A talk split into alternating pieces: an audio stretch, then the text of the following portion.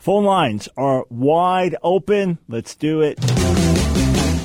It's time for The Line of Fire with your host, activist, author, international speaker, and theologian, Dr. Michael Brown, your voice of moral, cultural, and spiritual revolution.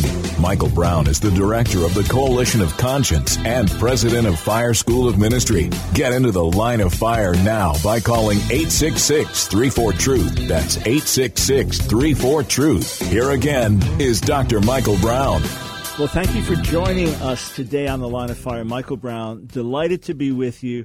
You know what happens on Fridays? Anything you want to call in about, ask about, challenge me on, probe. Phone lines are open 866 34 Truth, 866 348 7884. I just have it on my heart to remind you that the joy of the Lord is our strength. Comes from surprising text in Nehemiah 8 as the people are mourning and weeping as the the law of God is being read and they're recognizing how deeply they've sinned and and Nehemiah exhorts the people, hey, it's not the time now, this feast day for mourning. The joy of the Lord is your strength. Psalm 16, in his presence is fullness of joy. And Paul, writing from prison in Philippians, says, rejoice. Again, I say rejoice. So, regardless of the craziness around us, we rejoice in the Lord because he is always good. One quick thing I was asked a question last week uh, about the book of Daniel, Jews hating the book of Daniel, and an equidistant message proclaiming Jesus, Yeshua, uh, through the book of Daniel. That's why Jews hate it. Someone asked me about that, and then when I said, Well, who is it that taught this? Uh, it was Pastor Troy Brewer. I said, Troy's a good guy. I know him. I spoke at his church one time. Anyway, I reached out to him, and he was mortified. He said, Oh, no. He said, I, I, I apologize. He said, I heard that from some Jewish people that didn't believe in Jesus. I didn't know if it was accurate or not. I repeated what had been said, and and absolutely, it's not what he teaches. Or and anyway, so he he wrongly said it. Apologized. so here is like, oh, I didn't. When I asked who it was, I didn't expect that answer. So Troy loves the Lord, uh, loves the Word, loves the Jewish people, and is is a fine pastor. So. Uh, said that that happened. Uh, he did say those things, passing it on from someone else, but they were inaccurate, and uh, he was mortified that he did that. So I want to make sure I pass that on and cleared his good name. 866 34 Truth. We start in Connecticut with Steve. Thank you for calling the line of fire. Hey, hope all is well. All is well, sir. All right. So my question um, is, if if the current state of heaven is an immaterial realm. How can we reconcile that with the fact that Jesus, Enoch, and Elijah were taken up in physical bodies? Right. So the question is can a physical body, a normal physical body, exist in that realm? And to me, that would be like comparing apples and oranges. In other words, you're talking about two different realms. It is a material realm, but just a different materiality, right? Like Paul speaks in 1 Corinthians 15 of us having spiritual bodies. So they're material, but they're spiritual rather than the physical bodies that we have now.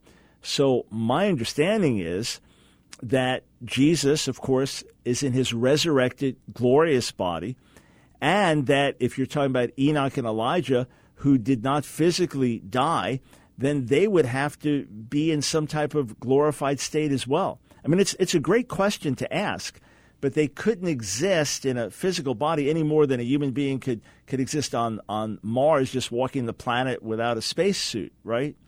So uh, we're talking about two different realms. It's it is a real realm. It is a realm more real than, than what we can touch. You know, this this table that I'm I'm tapping on now, more real than our physical flesh and, and blood. It will, will endure forever, and yet of a different materiality.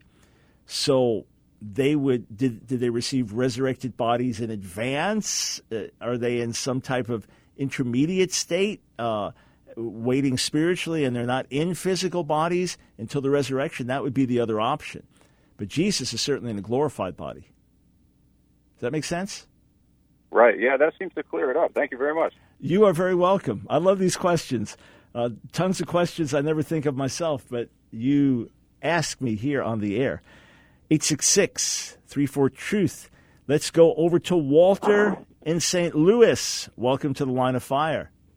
Hi, Dr. Brown. How are you doing? I'm blessed, man. I really am. Thank you.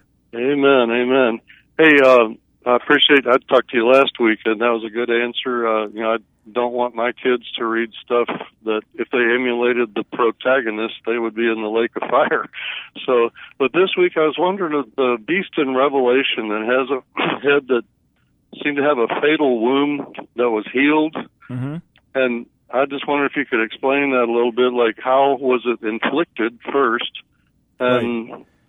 yeah, so what? Walter, yeah. Um, by the way, somehow not sure how, but uh, our call screeners are really diligent to make sure that we don't uh, bring a caller back on within a couple of weeks to be fair to others. I'm sure you didn't know that. Uh, we're trying to break the rules, but somehow got through. But Walter, we don't know. Short answer is we you're reading the exact same text as I am. Number one, it's symbolic, it's it's visionary. So we don't know exactly how it plays out in an earthly way, but we don't know.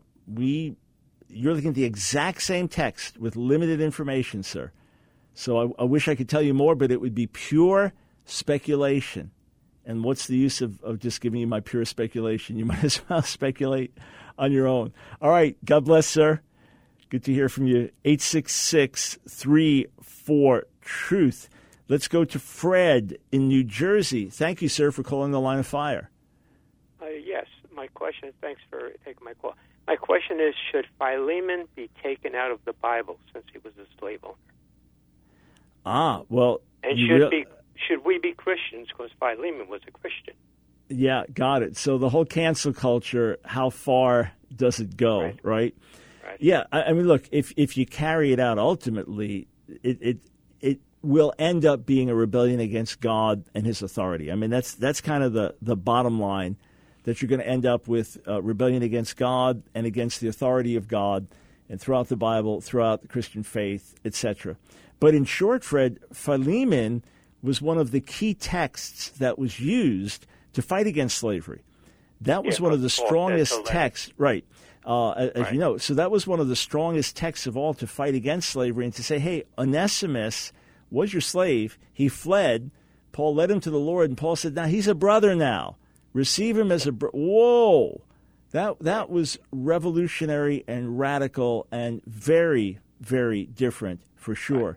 So and also real quick, did Solomon have like hundreds of thousands of slaves building the temple, uh, or they just they were captured, right? You, you had you you had mainly Israelites who were put under uh, enforced labor. In in other words, uh, Solomon ruled pretty heavily. I mean, the nation prospered; it was a golden age in a certain level. But right.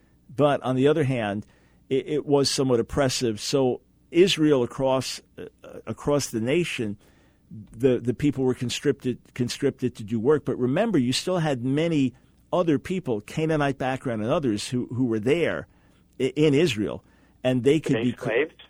Um, some some would have been slaves, but others basically rather than don't kill us, let us just be part of you, and we'll serve however we do. A good example of that is if you read Joshua the ninth chapter with the Gibeonites. Uh, they came deceitfully, right? And uh, they came deceitfully and claimed they'd come from a distant land and all that. And Israel made a covenant with them, and then found out they were they were local neighbors. They should have been driven out.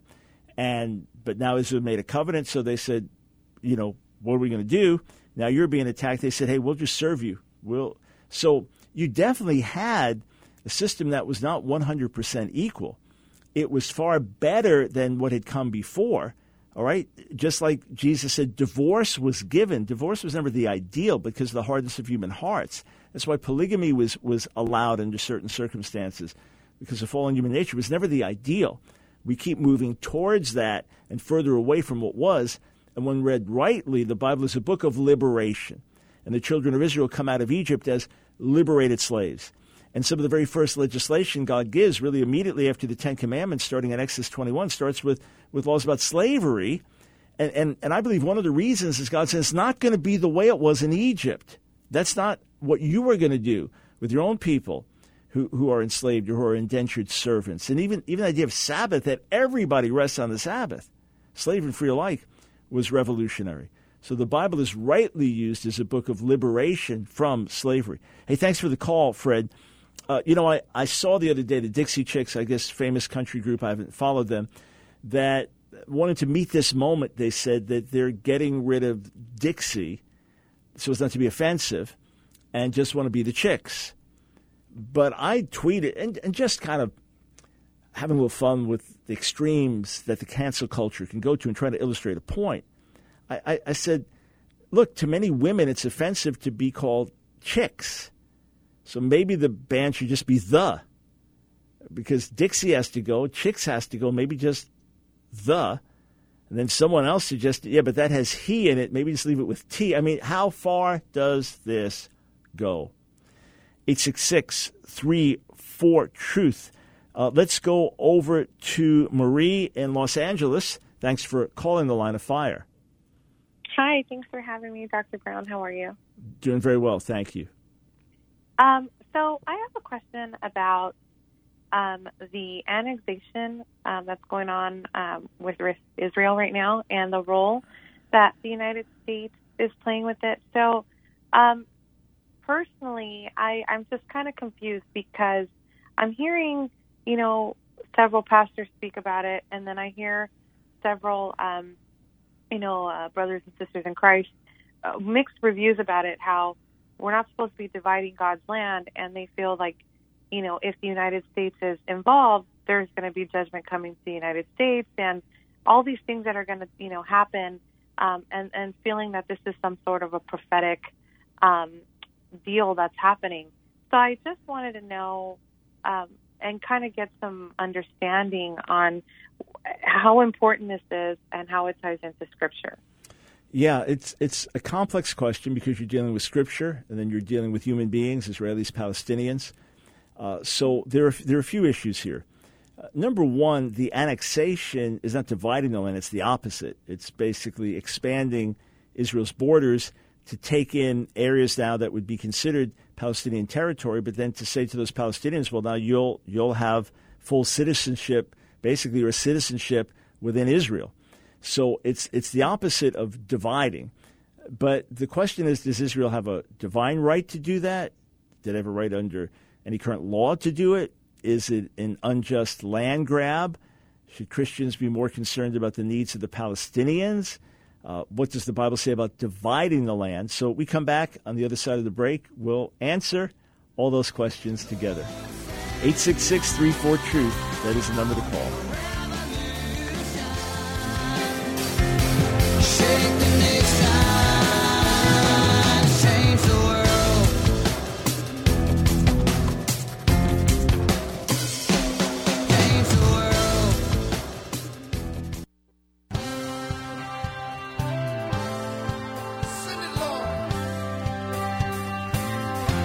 The Line of Fire with your host, Dr. Michael Brown. Get into the Line of Fire now by calling 866 34 Truth. Here again is Dr. Michael Brown.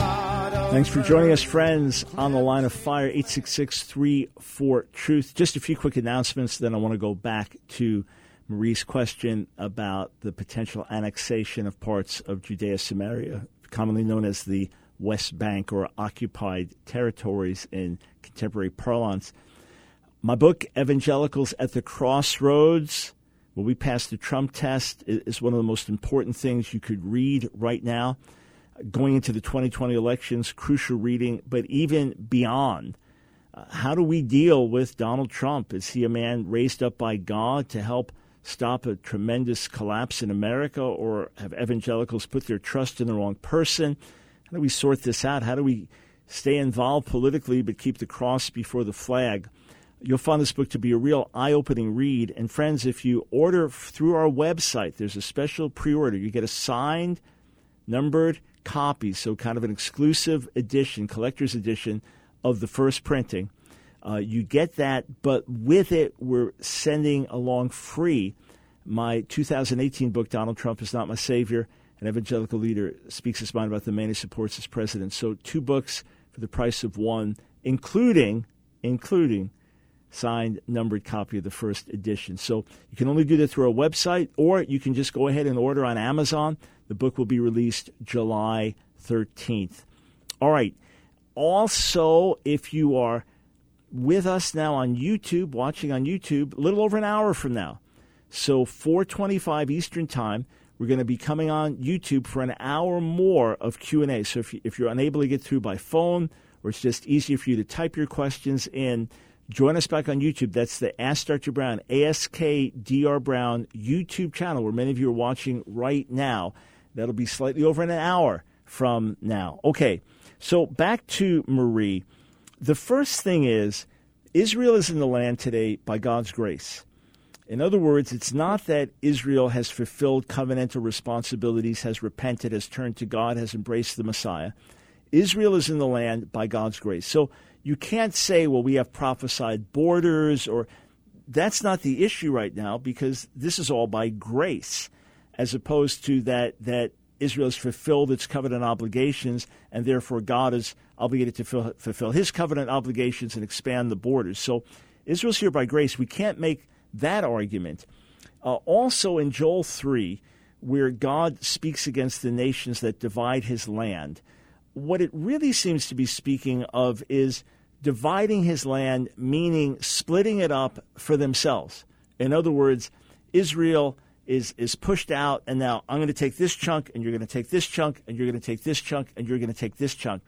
That's what it seems to be saying. But the big thing is, God says, it's my land. It's his land. Hmm. And it's important to him in terms of how it is handled. It's different in a unique way. The whole world is his. But in a unique way, that land, he says, is his land and his inheritance, and it must be treated rightly. So, Israel is basically saying they have the right to do this and the possibility of annexing these territories. What's interesting is that while the the Palestinian Authority leadership is absolutely condemning this and threatening severe repercussions. And other uh, Arab leaders are speaking against it. What's interesting is that there are Palestinians on the ground that are being interviewed and said, We'd rather be part of Israel than be under Mahmoud Abbas and Palestinian Authority. We think we have more rights and more freedoms there. And this would be part of Trump's incentive. Hey, you can have economic prosperity and a lot more self determination if you let us do this. it, it is a, uh, a difficult situation to navigate. In other words, as believers, I think we could make an argument for it or an argument against it. I don't just look at it that whatever Israel does is always right and whatever Israel does is always necessary, and however Israel expands is right. Uh, I don't. I don't just look at it automatically like that. It, it must be weighed. I do think, if done rightly, that it could bring more freedom and prosperity to the Palestinians living there, and could therefore be positive if it creates massive negative repercussions in the Muslim world, with many Muslim nations now willing to work more closely with Israel, like Saudi Arabia and others, then it could have more of a negative impact. So we, we need to pray for wisdom for Prime Ministers Netanyahu and Gantz as they serve in leadership in Israel now, and for President Trump in America, that God will guide. I know some are dogmatic either way on this. Uh, for me, I'm, I'm I'm not as clear in terms of what's right, what's best. And it may need to play itself out before we can really see. It may get a little volatile, and then things may calm down and work themselves out. Okay. Well, it was um, pretty interesting. I just, I'm just so, you know, I was, I didn't know really to understand where it was going from here and from there as far as how they were, um, you know, going to split that up. But I guess, like you said, we'll just have to kind of wait and see and pray yeah. and believe that hopefully it'll just be for the best. yeah. Look again, again, people have very strong opinions on this, and, and often I do as well. That I'm clearly on one side or the other. But in this case, it's it, there's there's a lot to weigh in balance. And the other the other thing with with all of this is you do have the settlements, the Jewish settlements, and and under no circumstances do I see circumstances do I see a situation in which all the settlers and settlements will be uprooted. Therefore, there's going to be a Jewish presence there. If you can just expand it, make it a all clearly part of the Jewish state. Other Palestinians are under that. If they can prosper, if they can have more rights of self determination, if they won't be living as second class citizens, then I would be in favor of it if, if that would be the outcome. Hey, appreciate the call. 866 34 Truth. Uh, let's go to Robert, who is not giving his location for strategic reasons. Welcome to the line of fire. Oh, Hello, Dr. Brown. Thanks Hey. for taking my call. Um, I, I am, yeah, I, I'm at a, pl- a, um, I've been going to a kind of like a house church uh, during the, but it kind of accidentally formed during the coronavirus Mhm. thing. It was kind of a small group, and we had a few people start, and then after it started, the coronavirus now is starting to kind of dissipate. There's some more people that started to come, and we eventually want to go back to the other church, but um, basically, I've had some concerns about somebody that um, they told me one week that they were having some like demonic activity in their house, and um, they and she um, her basically, and then the next after a week later, she told was I had a headache after church, and we were um, having kind of like a fellowship meal, and the, um, basically she she said, "Well, you can pinch your pinch between your thumb and your finger, and it'll make your headache go away." And I'm like, and I'm like, where did that come from? And I kind of felt very uncomfortable about about it, and and she said, um, I think she said like some sort of a I think I think she said acupuncture, but I talked to somebody else and they thought it was reflexology, and I'm like, wait, now that sounds like witchcraft. How do I, you know, go to that person and gently, you know, explain to them that this isn't this is this is probably Yeah, the problem. So, Ro- Robert, um, I I would I would ask for someone who's an elder, more mature believer, to uh, to sit down with you and this person, and just first say, "Hey, what was going on with the demonic stuff in the house?" Just find out about that, and then just ask, "Oh, okay, just this may be off. I'm just curious." But you know, when you had recommended the thing with the headache, was it like some physiological thing, or was some spiritual principle, or like reflexology, or where is that coming from? And then just have an honest conversation. And if you've got someone mature and experienced in the Lord, then maybe this family's dabbling in all kinds of weird stuff, and maybe that's why there is demonic activity, or Maybe what they thought was demonic activity was not demonic at all. It's just a natural explanation for it. And this was just some little trick that, you know, the, the, the lady's mother once told her, like, you do this, it takes away the attention from the pain here.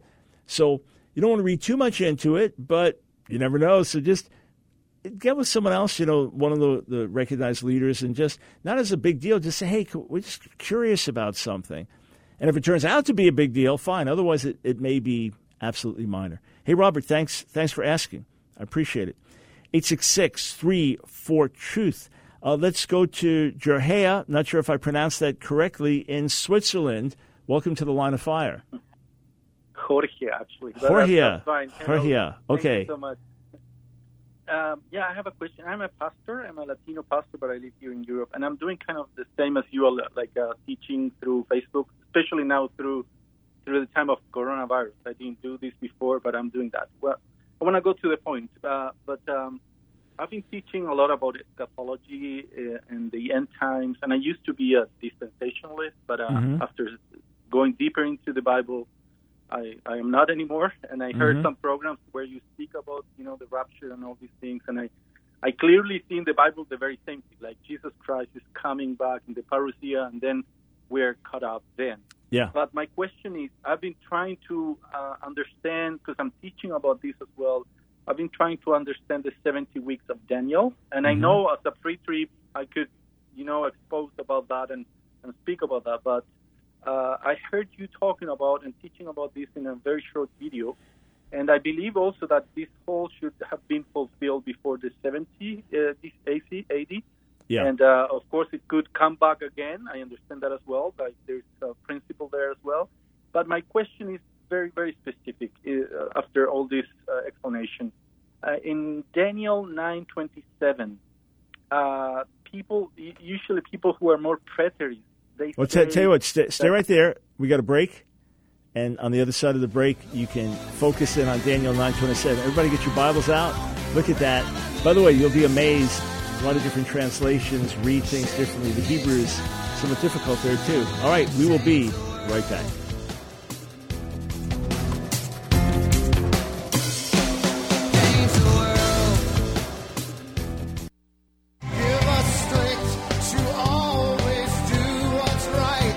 It's The Line of Fire with your host, Dr. Michael Brown, your voice of moral, cultural, and spiritual revolution. Here again is Dr. Michael Brown. Thanks so much for joining us on The Line of Fire. 866 34 Truth. You've got questions, we've got answers. In a moment, I, I want to give a special invitation and challenge to everyone watching on our Facebook page, Ask Dr. Brown, ASKDR Brown, over on Facebook. But let us go over to Switzerland. Question about Daniel 927. All right, your hair. I'll get close one of these yeah, days. Jorge. Uh, Jorge. Yeah, you know, I keep thinking Switzerland, even though you said you're you're Hispanic. Yes, so Jorge. Yeah. Got it. Yeah, so Yeah. 927 The question is very- specifically. yeah. Very specific. Who is the one who makes a covenant with many for a week, and then he actually uh, caused the sacrifice and oblation to cease? Who is it? Is Right. it Jesus or is it the Antichrist? Antichrist? Right. So there are three different ways of reading it, sir, which is so fascinating. One is that it's talking about Jesus, that he confirms the covenantal promises, and by dying in the middle of this this seventieth week, then uh, he now causes sacrifices and offerings to cease. In other words, his death fulfills all of that, and there is no need for those going forward. And then what follows, and it's obviously within that generation, so 40 years later, is the destruction of the temple. That's one way that it has been read. The other historic way that it's been read is it is referring to some type of agreement with with Rome, which then gets broken, and because of that, you know, the Jewish revolt, etc., and now uh, the the Roman armies under Titus destroy the temple, thereby causing sacrifice and oblation to cease, and then the final desolation that follows. That would be the other way to read it from a historical perspective, and arguments can be made both ways. The other is that that 70th week is separate from the first 69, that it is awaiting a covenant that the Antichrist will make. Halfway through that, he will then kind of declare war. So there'll be some pseudo peace and a rebuilt temple, and everything looks good. And then he shows his true colors, and that's when all hell breaks loose, and, and temple attacked, and, and no more sacrifice, and things like that. And then the fourth possibility, as, as, as you're aware, would be that it refers to the destruction under Rome and, and that it's talking about what Rome did in a destructive negative way uh, that happened in, uh, up to the year 70 AD, and that that will kind of replay at the end of the age, just like Matthew 24 has layers to it. That will then replay at the end of the age with an Antichrist figure. That would be another way to read it. That would give it a prophetic future application, but also a past historical application. And what's your position on it, if I may ask? I lean towards the the second, uh, with with it referring to to Rome, uh, but with the possibility of a future capitulation as well. In other words, I do not see it as exclusively future for sure. I see the argument uh, in terms of the possibility of it referring to the Messiah. I, it just it doesn't it doesn't read as well or make as much sense. Uh, so I lean towards two with an option for four. I certainly do not see three that it's all future, which would be the dispensationalist reading, and one I have questions about. But after all these All right. years, yeah, after all these years, I, I'm not dogmatic about it um, because it, I don't see it as affecting.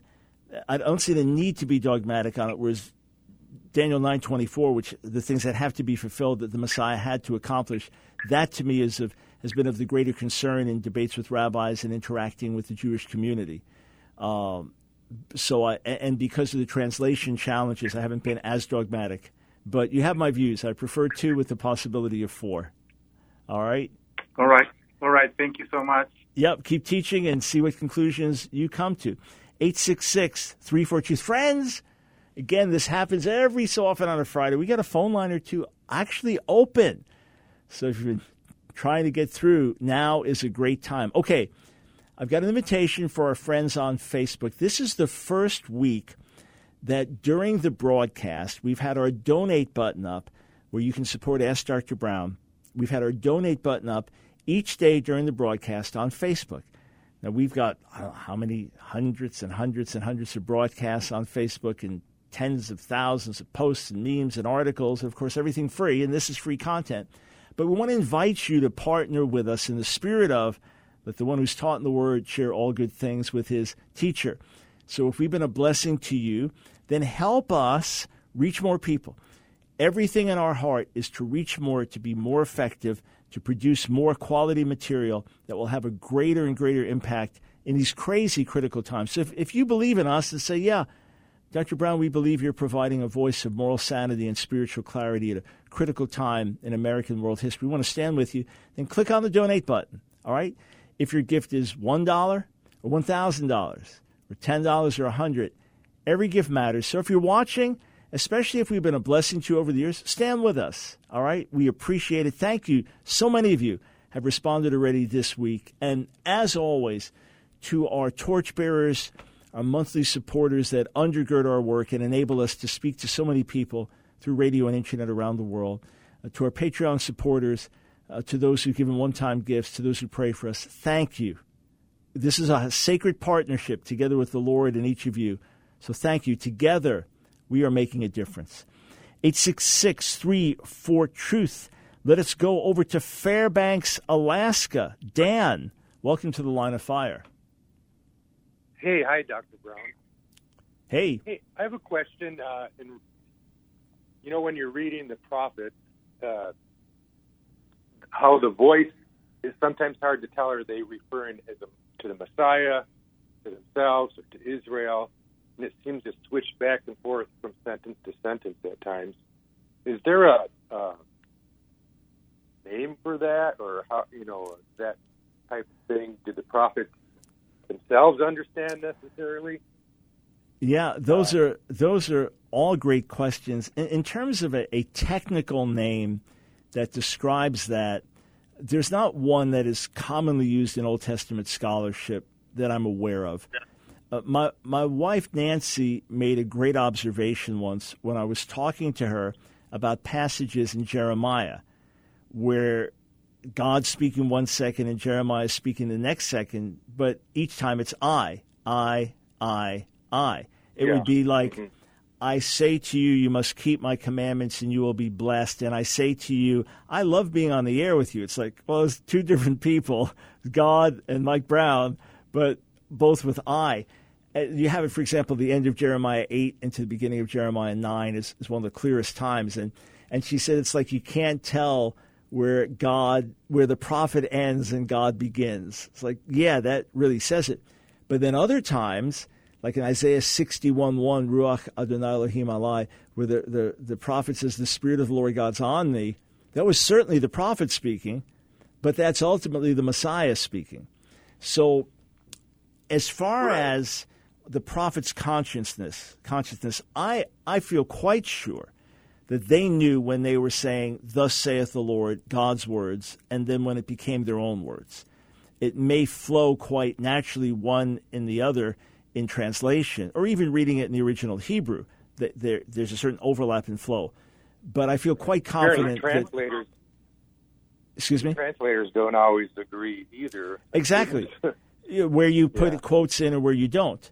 Absolutely. Well, right, look, even, even in something like in the New Testament, John 3, 16, right? So we, we all agree that Jesus spoke John 3:16 to 3:21, but did he speak 22 to 36 and then there's some other dialogue in there? Or how much of that is is Jesus speaking? How much of that is John giving his report? So that happens in other places. I, I think the one that would have been more mysterious to the prophet would have been when a word came through them and they clearly felt was about them they were anointed, they were called, they were speaking, but ultimately did not come to fulfillment through them. And, and this is what First Peter talks about, that the prophets really searched to understand. And God said, no, this is not for you, this is for a future generation. it, it would be as if I got up and said, I know, I'm telling you, I know it, I feel it, the Holy Spirit is speaking to me, and, and He's going to do X, Y, Z.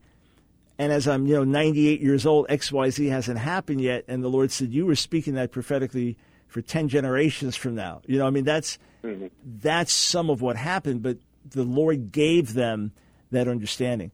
A great example is Isaiah 49, which clearly the prophet's speaking, but then the prophet is speaking on behalf of the Messiah. And, and it's clearly prophesying what the Messiah will do. So, was the prophet a prototype of that? Was he a first fruits of that? Or did they, in every case, understand, no, I am speaking prophetically on behalf of the Messiah?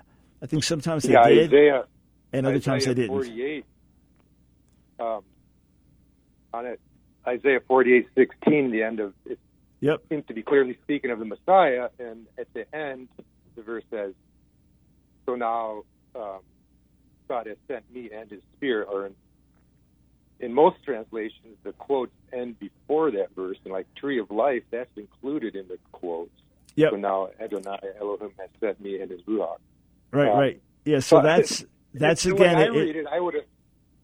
The way Right, I the- read it, I thought it was included as the prophetic, as the Messiah. Right. know, so that's that's the that's the thing in it, Don. It's it, it has to be sifted because you don't have quotation marks in the original.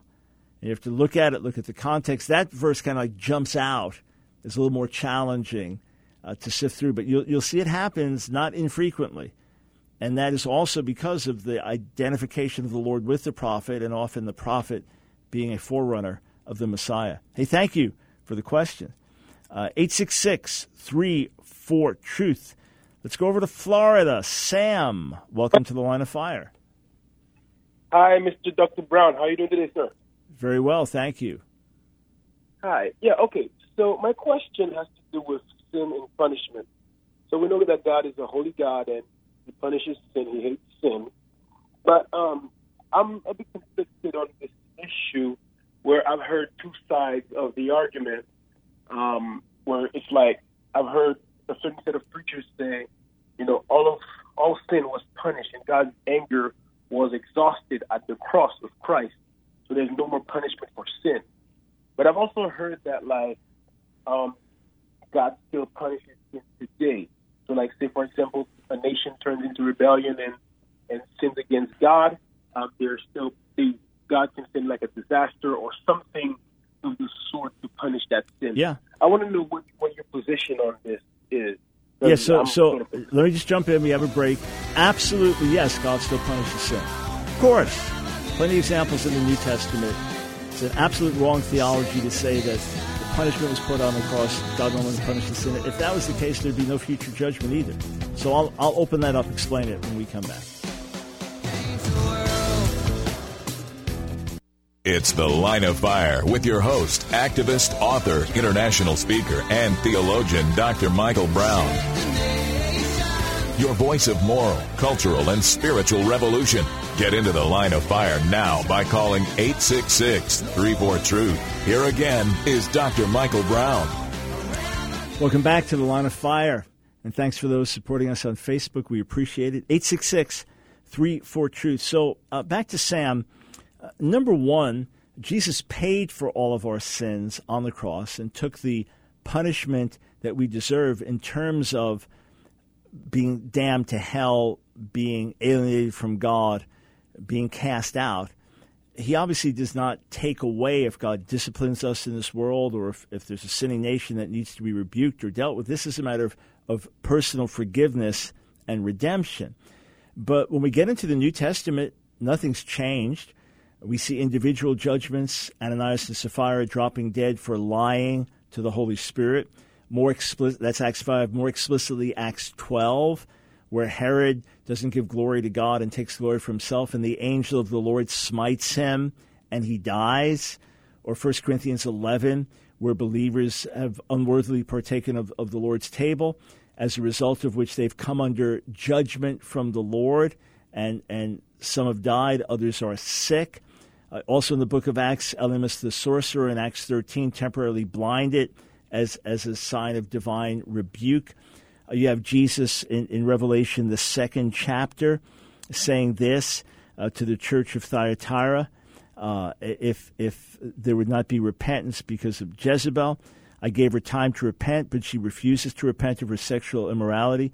Behold, I'll throw her onto a sick bed, and those committed, who commit adultery with her I will throw into great tribulation unless they repent of her works, and I will strike her children dead.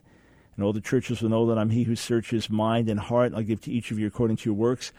And then Paul frequently references the coming wrath, like Ephesians 5 and Colossians 3. Why is there coming wrath that will be poured out if all the wrath was poured out at the cross and there's no future judgment? So it, it makes no sense. Some say, no, no, that's only for the end. Well, why is that different? Why is Jesus going to come back in flaming fire, taking vengeance on those who don't know God if, if sins have already been dealt with and there's no punishment?